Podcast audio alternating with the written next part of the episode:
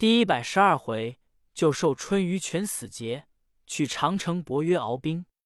却说司马昭闻诸葛诞会和吴兵前来决战，乃召散其长史裴秀、黄门侍郎钟会，商议破敌之策。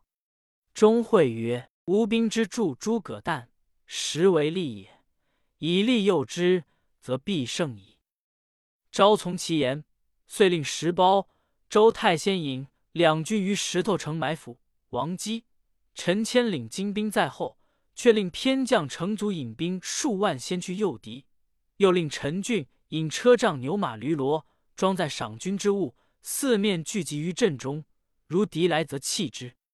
是日，诸葛诞令吴将朱义在左，文钦在右，见魏阵中人马不整，但乃大驱士马进进。成卒退走，但屈心掩杀，见牛马驴骡遍满郊野，南兵争取。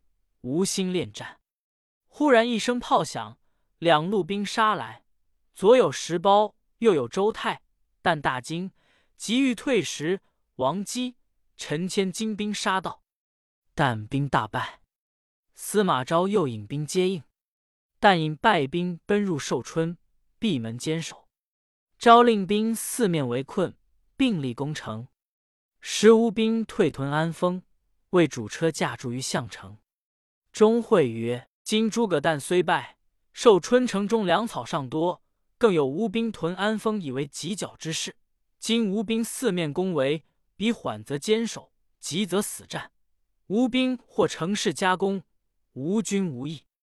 不如三面攻之，留南门大路，容贼自走，走而击之，可全胜也。吴兵远来，粮必不济。”我引轻骑超在其后，可不战而自破矣。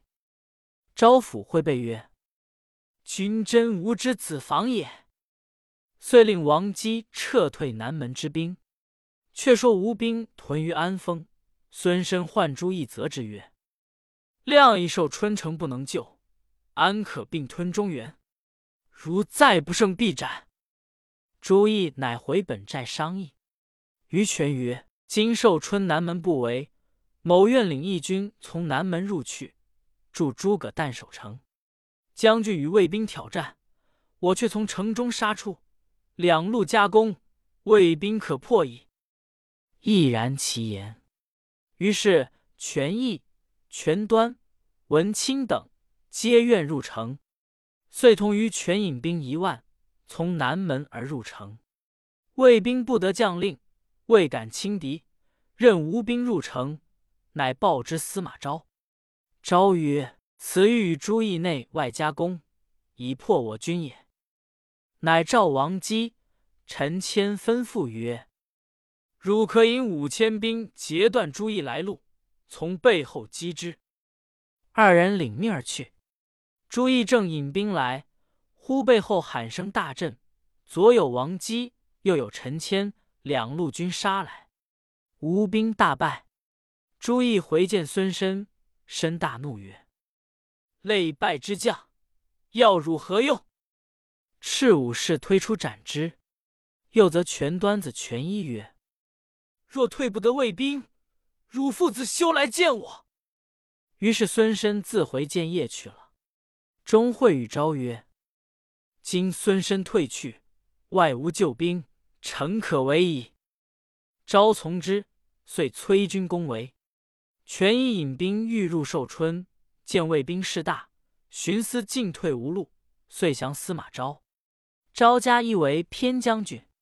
一感昭恩德，乃修家书与父权端，书权义，言孙申不仁，不若降魏，将书射入城中。义得一书，遂与端引数千人开门出降。诸葛诞在城中忧闷，谋士讲班，交一进言曰：“城中粮少兵多，不能久守，可率吴、楚之众与魏兵决一死战。”但大怒曰：“吾欲守，汝欲战，莫非有一心乎？再言必斩。”二人仰天长叹曰：“但将亡矣！我等不如早降。”免之一死。是夜二更时分，讲叫二人于城降魏，司马昭重用之。因此城中虽有敢战之势，不敢言战。但在城中见魏兵四下筑起土城，以防淮水，指望水泛冲到土城，驱兵击之。不想自秋至冬，并无淋雨，淮水不泛。城中看看梁晋、文钦在小城内与二子坚守，见军士渐渐恶倒，只得来告旦曰：“梁皆尽绝。”军事恶损，不如将北方之兵尽放出城，以省其时。但大怒曰：“汝叫我进去北军，欲谋我耶？”赤左右推出斩之。文鸯、文虎见父被杀，各把短刀，力杀数十人，飞身上城，一跃而下。越豪父魏寨投降。司马昭恨文鸯昔日担其退兵之仇。欲斩之，钟会谏曰：“罪在文钦，今文钦已亡，二子势穷来归，若杀降将，是奸城内人之心也。”昭从之，遂召文鸯、文虎入帐，用好言抚慰，赐骏马锦衣，加为偏将军，封关内侯。二子拜谢，上马绕城，大叫曰：“我二人蒙大将军赦罪赐爵。”汝等何不早降？城内人闻言，皆计议曰：“文鸯乃司马氏仇人，尚且重用，何况我等乎？”于是皆欲投降。诸葛诞闻之大怒，日夜自来巡城，以杀为威。钟会之城中人心已变，乃入帐告昭曰：“可成此时攻城矣。”昭大喜，遂击三军。四面云集，一齐攻打。守将曾宣陷了北门，放卫兵入城。但知卫兵已入，荒引麾下数百人自城中小路突出，至吊桥边，正撞着胡奋，手起刀落，斩弹于马下，数百人皆被缚。王基引兵杀到西门，正遇吴将于权。姬大喝曰：“何不早降？”权大怒曰：“受命而出，为人救难，既不能救，又降他人，亦所不为也。”乃至亏于地，大呼曰：“人生在世，得死于战场者，幸而！”即挥刀死战三十余合，人困马乏，为乱军所杀。后人有诗赞曰：“司马当年为寿春。”降兵无数败车臣，东吴虽有英雄士，谁及于全肯杀身？司马昭入寿春，将诸葛诞老小尽皆枭首，灭其三族。武士将所擒诸葛诞部族数百人复制。昭曰：“汝等将否？”众皆大叫曰：“愿与诸葛公同死，绝不降汝。”昭大怒。赤武士尽伏于城外，逐一问曰：“降者免死，并无一人言降。直杀至尽，终无一人降者。”昭身家叹息不已，令皆埋之。后人有诗赞曰：“忠臣矢志不偷生，诸葛公休帐下兵。谢露歌声因未断，遗宗直欲祭田横。”却说吴兵大半降魏，裴秀告司马昭曰：“吴兵老小尽在东南江淮之地，今若留之，久必为变，不如坑之。”钟会曰：“不然。古之用兵者，全国为上，戮其元恶而已。若尽坑之，是不仁也。不如放归江南，以显中国之宽大。”昭曰。此妙论也，遂将吴兵尽皆放归本国。唐咨因惧孙申，不敢回国，亦来降魏。昭皆重用，令分布三河之地。淮南已平，正欲退兵，忽报西蜀姜维引兵来取长城，邀劫粮草。昭大惊，慌与多官计议退兵之策。时蜀汉延熙二十年，改为景耀元年。姜维在汉中选川江两员，每日操练人马，一是讲书，一是赋签。二人颇有胆勇，为甚爱之。忽报淮南诸葛诞起兵讨司马昭，东吴孙申助之，昭大起两都之兵，将魏太后并魏主一同出征去了。为大喜曰：“吾今番大事既矣。”遂表奏后主，愿兴兵伐魏。中散大夫乔州听之，叹曰：“近来朝廷溺于酒色，信任中贵皇后。”不理国事，只图欢乐。伯曰：“累欲征伐，不恤军事，国将危矣。”乃作《仇国论》一篇，寄与姜维。为拆封视之。论曰：“或问古往能以弱胜强者，其数何如？”曰：“处大国无患者，恒多慢；处小国有忧者，恒思善。多慢则生乱。”思善则生智，理之常也。故周文养民，以少取多，聚渐蓄众，以弱必强，此其数也。或曰：囊者楚强汉弱，约分鸿沟。张良以为民志既定，则难动也。率兵追羽，终必向事，岂必有文王拒谏之事乎？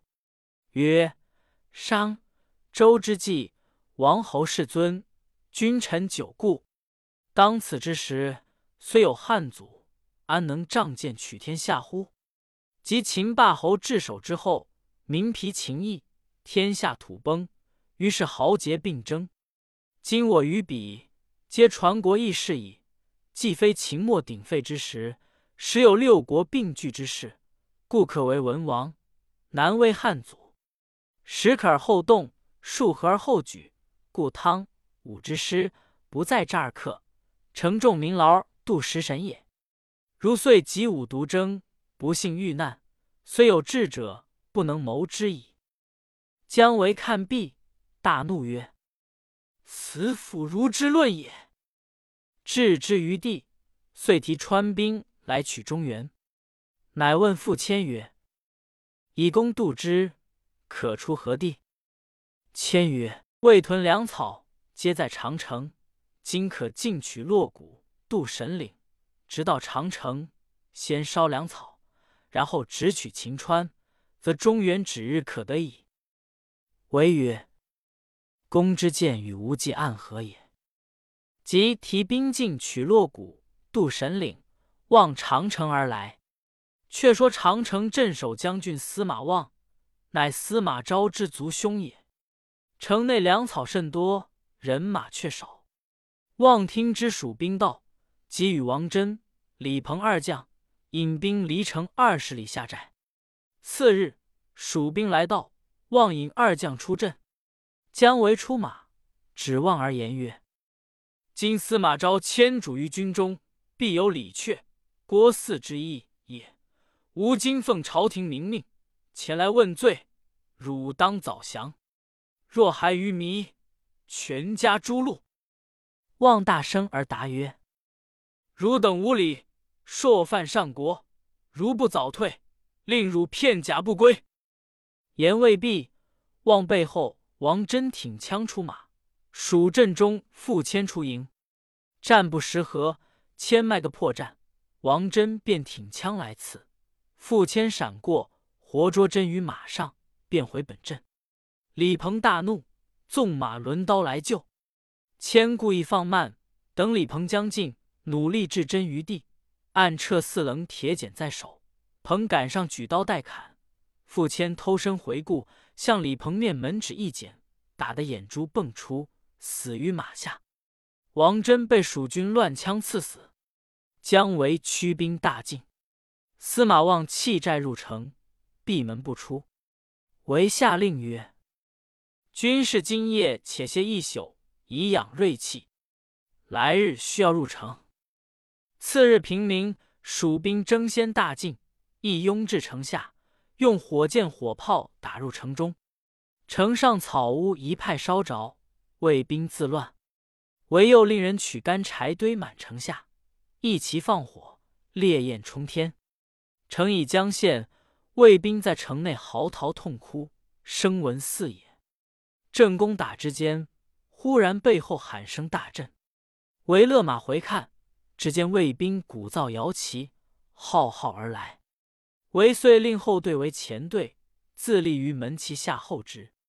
只见魏阵中一小将，全装冠带，挺枪纵马而出，约年二十余岁，面如覆粉，唇似抹珠，厉声大叫曰：“认得邓将军否？”